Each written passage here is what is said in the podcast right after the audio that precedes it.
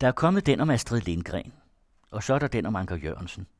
Og var der ikke noget med, at hende Linse Kessler og så skrev en biografi? Boghandlernes hylder flyder med andre ord over med nye biografier om både statsmænd, skuespillere og nutidens reality-stjerner. Men hvordan er det egentlig at sidde der bag tasterne og sætte et andet menneskes liv på skrift? Det skal vi høre om nu, hvor Anna Brun Lund har talt med journalisten Danny Travn om hans seneste biografi, nemlig den om hele Danmarks huspianist Bent Fabricius Bjerre. Undervejs i udsendelsen giver professor Birgitte Possing sin faglige og temmelig kritiske vurdering af netop denne biografi og forklarer, hvorfor den ikke kommer til at stå tilbage som en stærk analyse af manden bag alle melodierne. Anna Brun Lund lagde ud med at spørge Danny Travn, hvordan han kom i gang med at skrive biografier.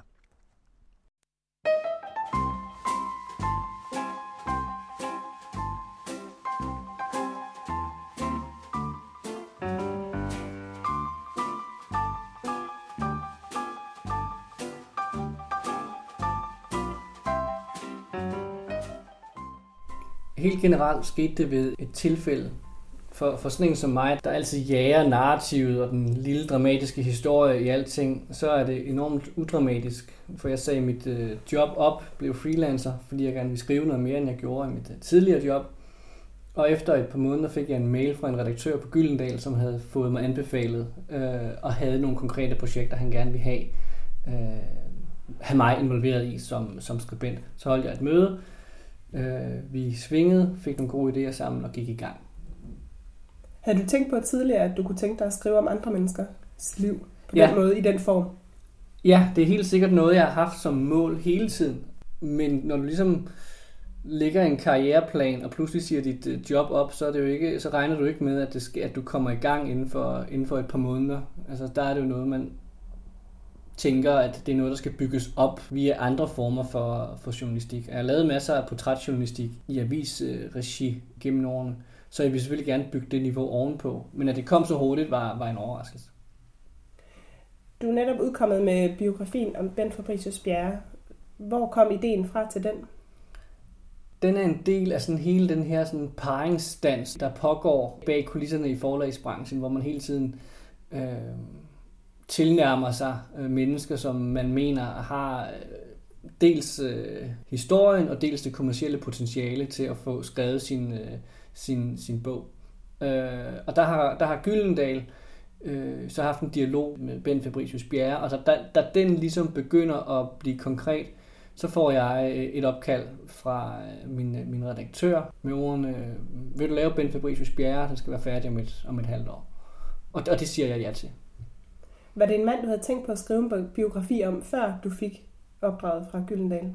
Ja, jeg havde tænkt på at skrive om Ben Fabricius Bjerre øh, før, og man havde egentlig aldrig nået at, at rykke på det, fordi der dukkede nogle andre projekter op. Øhm, og selv øh, havde, jeg, havde jeg også skubbet det en lille smule til side, fordi der findes allerede en Ben Fabricius Bjerre erindringsbog. Men jeg kunne se, at øh, dels ved at, at læse Bent Fabricius Bjerres erindringsbog op til mit første møde med Bent, og dels med ligesom at blive sat i udsigt, at man kunne komme til at tale med en masse mennesker, kunne jeg se, at der var rigtig meget ufortalt stadigvæk i Bent Fabricius Bjerre. Øh, samtidig med, at der selvfølgelig øh, med de kommercielle briller på var en, en anledning i forbindelse med, at han fyldte 90 år, og at, der, at, altså, at den vej vi komme noget naturlig omtale af, af ham som person. Hvad var din oplevelse af ham som person, inden her tænker jeg særligt på, at der er nogle ting, som er blevet afkræftet, bekræftet. Var der noget, du kom med, inden du skrev bogen, som efterfølgende har vist sig at være noget andet? Min oplevelse af Ben Fabricius Bjerre, inden jeg startede med, med bogen, var, at han var en, en driftig herre, en øh, privat herre, og en øh, mand, der var vant til at få det, som han øh, ville have det, og en øh, fortæller, som ikke var særlig optaget af at kigge bagud i tid. Og de første dele, det her med driftigheden, øh, og også selvfølgelig kreativiteten, det er jo sådan en almindelig opfattelse øh, af ham, som man kan få, det, få, få bekræftet ved at finde ud af, hvad, hvad manden har foretaget sig. Det, det er, øh, kan jeg vist roligt sige, overvældende i virkeligheden, hvad han har været, hvad han har været indblandet i øh, og selv har skabt. I forhold til ikke at vi ser tilbage, øh, der talte jeg med, med nogle bekendte og nogle venner, som havde lavet større portrætinterviews med ham tidligere, og som havde været øh, småfrustreret over processen, fordi de havde sat sig over for den her mand, som jo også i det tilfælde var oppe i, oppe i 80'erne, og ligesom forventede at få den store rusjetur ned gennem dansk underholdning øh, øh, gennem forskellige årtier. Og Bent øh, har jo så faret dem af ved at sige, det gad han ikke at tale om, han gad at tale om det, han var i gang med øh, lige nu. Så, så det, det var jeg meget forberedt på, at det var indgangen. Øh, men der vidste jeg jo så også, at jeg, at jeg havde frit slag i forhold til at interviewe øh, alle mulige andre kilder. Hvis vi tager fat i det, du siger, at han er en herre, der er vant til at få det, som han vil have det. Mm. Havde han nogle kriterier til bogen, nogle, nogle begrænsninger i forhold til, hvad du kunne beskæftige dig med i den her bog? Ben Fabricius Bjerre havde to øh, pointer, som vi øh, diskuterede livligt i øh, bogens tilblivelse. Dels øh, vil han ikke øh, forholde sig specielt indgående til øh, sin første kones øh, død. Øh, hun dør i en relativt ung alder. Og det er virkelig et af de steder, hvor, hvor, hvor han for alvor møder øh, modstand i, sit, øh, i, sin, i sin tilværelse. Det har han på en eller anden måde ligesom parkeret og den anden, øh, det andet punkt var, at han øh, stillede som krav til kilder. Han sagde til mig, at jeg måtte interviewe lige, hvem jeg ville, undtaget hans øh, ekskone, Anne Fabricius Bjerre, ud fra det argument, at han ikke gad at, at have slader i bogen. Og det har ikke noget at gøre med, øh, det er vigtigt at få med, det har ikke noget at gøre med, at han tror, at hun ville levere slader, men bare, det var, at han ville ikke øh, ligesom, ribe op i noget, der ligesom var en, en, en gossip-historie, dengang de gik, de gik fra hinanden. Og det diskuterede vi jo meget øh, frem, frem, frem og tilbage, og jeg argumenterede meget kraftigt, især i forhold til det sidste, for jeg, at øh, jeg synes, hun skulle med. Men, men det stod han fast på. Og min vurdering var jo så øh, simpelthen at sætte, sig, sætte mig ned helt koldt og sige, okay, kan jeg, hvor meget begrænser det historien i forhold til gør det øh, fortællingen utroværdig? Øh, vil der være en eller anden hul i fortællingen? Og der kunne jeg ret hurtigt se, at, at det ville der som sådan ikke. Selvfølgelig er det ønskværdigt, at hun havde, havde været der, men jeg har andre kilder, som i virkeligheden fylder det ind, som, som hun ville have gjort i forhold til, hvordan deres øh, liv var øh, sammen der fra slut, slut 70'erne op igennem, op igennem 80'erne. Blandt andet Anne Fabricius Bjerres datter, og så selvfølgelig talrige arkivklip, hvor der er øh, reportager og nyhedshistorier og det ene og det andet om, om dem. Så alt det materiale havde jeg. Det var i virkeligheden bare selve interviewet, han, han, han stillede, sig, stillede sig imod. Og så og del to i det, som også er vigtigt at få med i forhold til, til den her detalje, det er jo, at jeg også sagde til Bent, fint, men jeg skriver det. Altså jeg skriver, at du ikke vil have det. Fordi det bliver også et billede på ham som person. Det der med, at han ligesom trækker nogle streger omkring, øh, omkring sig selv. Når der bliver sat den slags begrænsninger i forhold til skriveprocessen, eller i forhold til, eller sat nogle, nogle rammer omkring, hvad han ønsker, der skal frem omkring ham. Oplever du det som en forhindring for en bedre bog? I, i det her tilfælde, øh, der op, øh, oplevede jeg det i starten som et, øh, i grunden som en, som en forhindring, og, og, og havde en oplevelse af, at det i stedet blev et interessant øh, benspænd at arbejde omkring. Og i virkeligheden så endte det med ikke at fylde noget for mig, da bogen var færdig. Der ligesom kom på bordet, at, at Anne Fabricius Bjerre ikke øh, skulle være med. Der havde jeg ligesom nogle dages bekymring, men med det, fær- med det færdige manuskript, der var sådan lidt, det fungerer faktisk. Og, og netop det der element med, at jeg får skrevet, at Bent ikke ønsker det, giver et touch af noget, som i virkeligheden er ret unikt for fortællingen om, om, om Bent Fabricius Bjerre. At han er konsekvent. Jeg kunne godt tænke mig at tale lidt om skriveprocessen. Altså, øh, jeg har jo bedt dig om interview i dag, fordi jeg godt kunne tænke mig at høre noget helt konkret om. Du er en skrivemand, der sætter dig ned med en person foran dig og skal udlægge det her menneske. Hvordan starter man i alt det materiale? Mængden af materiale omkring Ben Fabricius Bjerre er, er, er jo overvældende. Det skyldes flere ting. Altså, det skyldes helt banalt hans alder. Altså, han, er, han er 90 år i dag, og han har været i gang i rigtig, rigtig mange år. Og dernæst så skyldes det, at han har beskæftiget sig inden for rigtig mange forskellige felter, hvor andre end, øh, en skuespiller har en sådan relativt stringent øh, karriere øh, lignende, så har Ben Fabricius Bjerre skiftet mellem alle mulige forskellige funktioner og kasketter gennem sit liv. Så det, som ligesom var min proces, det var helt grundlæggende at få det kortlagt. og så få udkrystalliseret, hvor er der en historie i det her. Et menneskeliv er ikke en historie, men der kan være historier i menneskelivet. Det er en vigtig sondring at, at have, øh, i hvert fald for mig som skribent. Jeg synes, øh, biografier som er en oprulning af en karriere er røvsyge, hvis der ikke er noget øh, menneskeligt på spil i dem. Så det bliver meget metodisk, altså, og så bliver det noget med at se nogle temaer, og helt lavpraktisk kopiere tekstblokke ind i, i, i, i dokumenter, og på den måde simpelthen få startet med at lagt et narrativ eller en struktur ud, øh, hvor der allerede er indhold forskellige, i, i, i de forskellige elementer. Øh, og så bliver det sådan nogle øh, tekstklodser, som jeg øh, skriver sammen i virkeligheden. Så hele, hele fantasien om, at man som forfatter starter op i venstre højre hjørne og skriver til nederste højre hjørne, den, øh, den, den bryder jeg i hvert fald med. Øh, for mig er det tit mere et spørgsmål om en form for sådan ord-tetris. Og det er måden, jeg kommer i gang på. Altså ved at kunne se, at okay, der ligger allerede noget her. Jeg har, jeg har kopieret et citat fra et interview ind her, og et, et citat fra et andet interview ind her. Og det, det, det hjælper ligesom min skrivemotor i gang. Altså fordi inden jeg skriver, og inden jeg gør det, har jeg været ude og foretage de her godt 40 interviews, eller jeg lavede flere interviews, men jeg lavede med, med 40 forskellige mennesker, og har det materiale. Og det, det kan ligesom, det trigger automatisk en eller anden form for, for skrivemotor hos mig. Den er skrevet forholdsvis kronologisk. Ja. Er det et bevidst valg? Det valg, jeg har taget i forhold til opbygning af Ben Fabricius Bjerre-bogen, har været en, en hybrid mellem kronologi og tematik. Ideen om at lave den her opbygning kom egentlig relativt hurtigt. Det første interview, jeg foretager til bogen, som ikke er med Ben Fabricius Bjerre, er med Ben Fabricius Bjerres datter, Susanne, som siger, at først var Bent øh, musiker, så var han forretningsmand, og så var han musiker igen. Og, og, og det triggede en eller anden idé om en tredeling i mit hoved, som blev bekræftet så løbende af andre kilder, uden jeg sådan opsøgte det. Det var ikke sådan, jeg var ude for at, at få, få, hende, få, få folk til at give hende ret, men det opstod af sig selv. Bent sagde det også selv, jeg har haft tre liv, men jeg har haft øh, tre forskellige koner. Og det viser sig enormt, øh, at være enormt sådan, øh, tydeligt egentlig, når man begynder at kigge på, på stoffet, at der er de her tre led. Det, der er ekstremt vigtigt for mig, det er jo, at de stilistiske valg, jeg tager, hver gang har afsæt i fakta. Altså hver gang har afsat i dokumentation.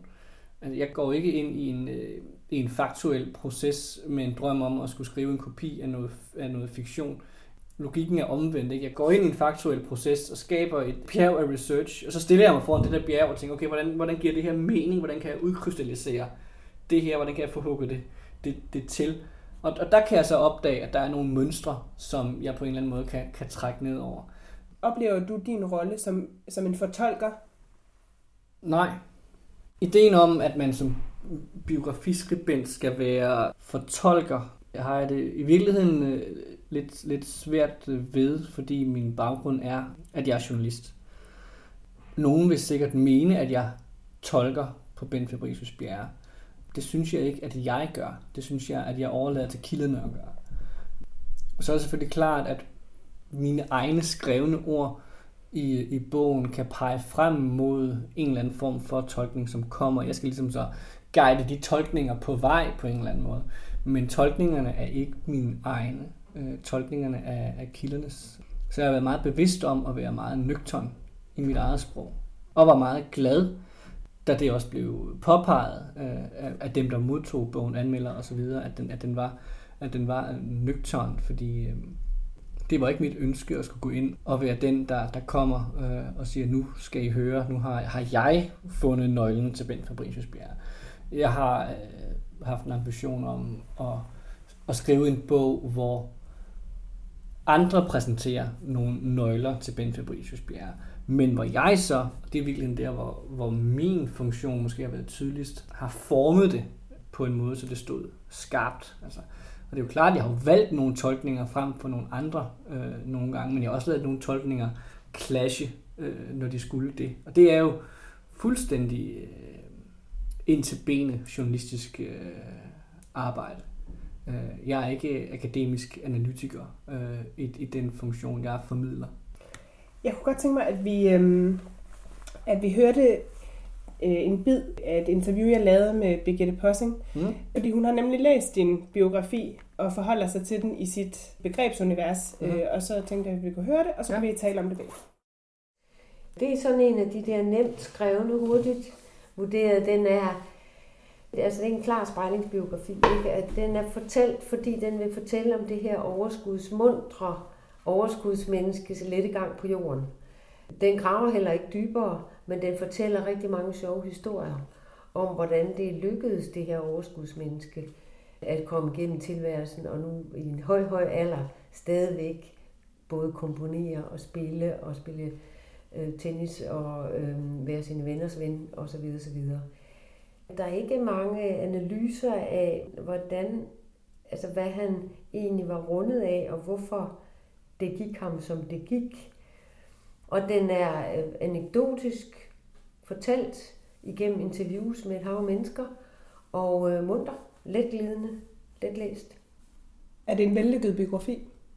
Det kommer an på, hvad du vil bruge den til. Ikke? Jeg vil sige, det er ikke en analytisk biografi, der vil blive stående, men det er, den er vellykket på den måde, at den giver et meget godt udtryk for, hvilke spor Fabricius Bjerre nok selv har ville sætte sig. Altså, den er næsten en, en pindeført biografi. Ikke? Han, han, han kan ikke være kritisk over for den. Altså, der er sådan set en, der har skrevet hans liv i den munter overskudstone, han har levet i. Øhm, og hvad, hvad, hvad han så har betydet for sine omgivelser og den måde, han har taklet sine udfordringer og sine familier og sine forskellige koner på, det, det bliver ikke behandlet i den her biografi. Det har så heller ikke været opgaven. Er det en biografi af tiden, synes du? Ja. Den er meget, en meget, meget typisk journalistisk skrevet biografi, spejlbiografi, øh, som er et meget typisk øh, udtryk for vores tidsånd. Hvad synes du om hendes øh, oplevelse af din øh, biografi om Ben Fabricius Bjerre? Jeg synes, det er en meget øh, reel oplevelse af bogen. Jeg har muligvis skrevet så lidt, at hun, at hun ikke har, har opdaget de betragtninger, der rent faktisk er af Ben Fabricius Bjerre som øh, ægtemand og som, øh, og som far. Øh, endda som ægtemand i, øh, i tre forskellige øh, faser. Hun forholder sig til, at der ikke er så meget øh, analyse. Øh, det, det er svært for mig at, at reagere på, for jeg ved ikke, hvor hun vil have, den analyse skal komme fra. Om den skal komme fra mig, eller den skal komme fra nogen andre. Øh, der, der er ret mange analyser af Bent fra alle mulige andre kilder, og jeg har, som hun jo også øh, siger, ikke, ikke selv øh, analyseret, fordi jeg er journalist, og det er ikke mit sted. Øh, der findes andre biografier, der kan og gøre det fra folk, der på en anden måde er, af forskere eller, eller, eller eksperter. Hvis jeg går ind og leger psykolog, så, så bryder jeg øh, utrolig meget med, øh, med, med det mandat, som er, som er givet mig. Virkelig gennem den statsbetalte uddannelsesvæsen, fordi jeg er ikke uddannet, jeg er ikke uddannet psykolog, jeg er uddannet journalist øh, og øh, uddannet i, i kulturstudier. Så det er, jo, det er jo min indgang til at, til at fortælle den historie. Jeg tror, det er her, at vandene brydes, og det her, jeg også synes, det er lidt interessant at diskutere biografigenren, fordi det i min samtale med Birgitte Possing og i min samtale med dig, ser, at der er to ting, der støder sammen her. Fordi hendes udgangspunkt er netop hendes, hele hendes opfattelse af, hvad biografen skal kunne, er en fortæller og en fortolker. Det er det, mm. der er kerneessensen for hende i biografigenren. Og det er et punkt, som jeg hører det, du siger, hvor du, siger, hvor du tager afstand fra, at du oplever ikke dig selv eller din egen rolle som en fortolker. Altså, jeg oplever ikke mig selv som fortolker som sådan, men jeg er bevidst om, at jeg lægger et fortolkende lag øh, ned over en person med den øh, kildeudvælgelse og den fortælleform, som jeg bruger som greb. Det i sig selv er jo, vil jo altid være en fortolkning. Det er ligesom, når man siger, at en journalist skal være objektiv. Det findes ikke, fordi man, lige så snart man tager et valg, så har man, taget, så har man lagt en fortolkning. Så man kan sige, at der ikke er et fortolkningslag. Det vil jo, det, det, det, det vil jo rent, rent litterært passer jo simpelthen ikke. Altså, øh, det svarer til at sige, at man tror, at det, er, at det rent faktisk øh, at, at, at, altså, at Bibelen ikke, ikke, ikke er en fortolkning. Altså, det er jo alt sammen, alt, alt er jo litteratur, og lige så snart der, der er en eller anden form for menneske, der formidler, så er der også en fortolkning. Men jeg mener ikke, at man øh, nødvendigvis som øh, biografist skal være direkte fortolker. Altså man, når man sidder med fingrene nede i, øh, i keyboardet og slår sine akkorder, så, så mener jeg ikke nødvendigvis, at man, øh, at man skal være det. Jamen, men jeg mener godt, at man kan være det. Og jeg har ikke noget problem med selv at læse biografier, hvor det opstår. Men øh, for mig er det, er det ikke en, en position. Jeg synes i virkeligheden, det er mere interessant at gå ud og opsøge mennesker, som rent faktisk ved noget om et felt, og få deres fortolkninger ind, og, for, for, og så få formidlet dem i en interessant form. Det er jo nærmest en sokratesk-agtig øvelse, og det er det, altså, hvor man går rundt og, hvor man ligesom er bevidst om sin egen begrænsede viden, men så tilegner sig den og videreformidler den. Og det synes jeg er lige så meget plads til, som der er plads til den analytiske øh, biografi. Kunne du skrive en biografi om hvem som helst, eller er du nødt til at beundre din hovedperson? Jeg er ikke nødt til at beundre min hovedperson, men jeg er nødt til at være interesseret i deres øh, historie. Altså jeg er nødt til at beundre den potentielle fortælling, der ligger i personen. Jeg har ikke gået rundt og beundret Bent Fabricius øh, Bjerre. Det var slet ikke en indgang til at lave bogen. Min indgang til at lave bogen var, var muligheden øh, for at kaste mig hovedkuls ned i, øh, hvad der jo faktisk er. Selvom man er 90, så er det 100 års dansk kulturhistorie, der gemmer sig øh, i hans ene person. Og det var det, jeg var, jeg var fascineret af.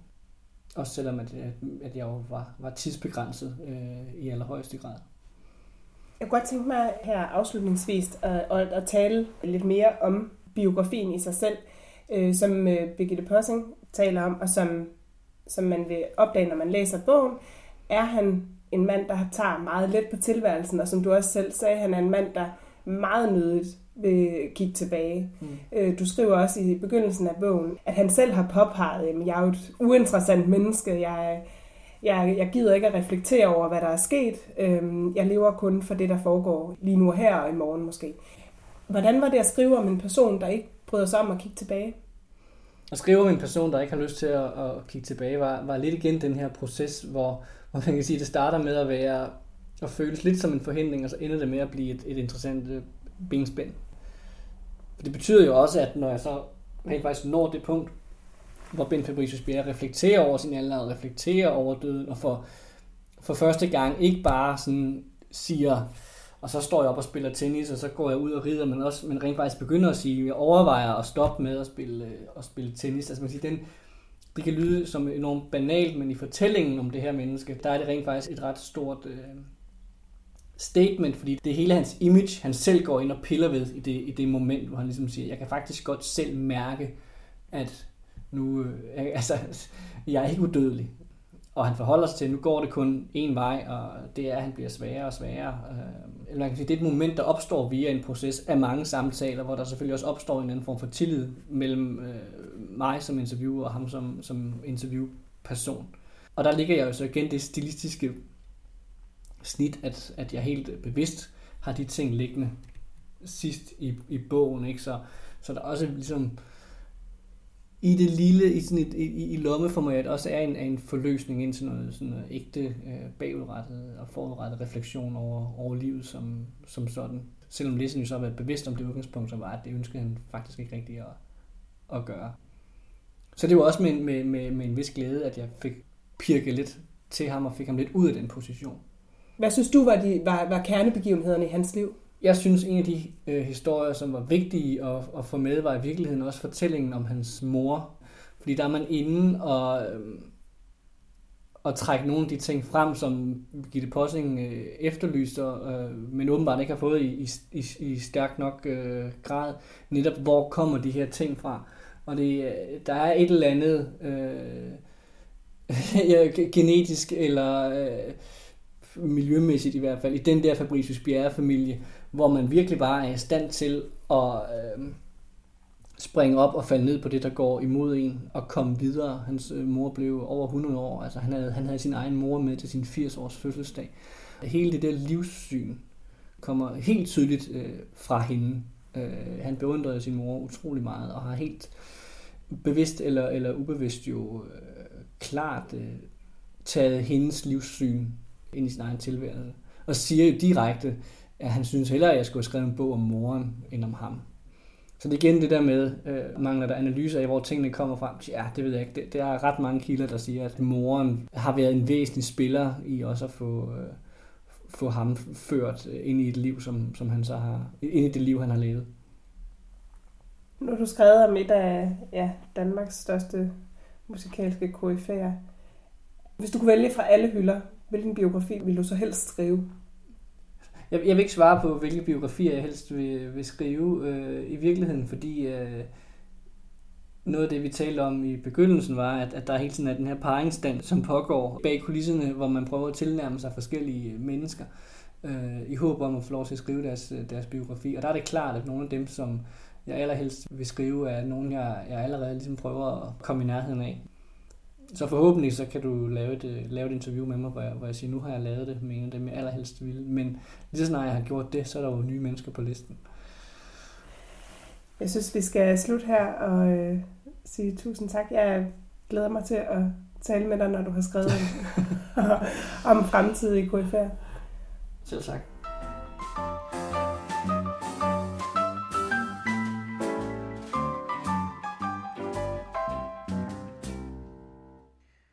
Her var det Anna Brun Lund i samtale med journalist og forfatter Danny Travn om biografien Bent Fabricius Bjerre, en biografi. I udsendelsen hørte du også et klip fra en samtale med professor Birgitte Possing, der har udgivet bogen Ind i biografien, hvor hun går bag om genren og giver sit bud på en række begreber til at beskrive genren med. Begge bøger er for nylig udkommet på forlaget Gyldendal.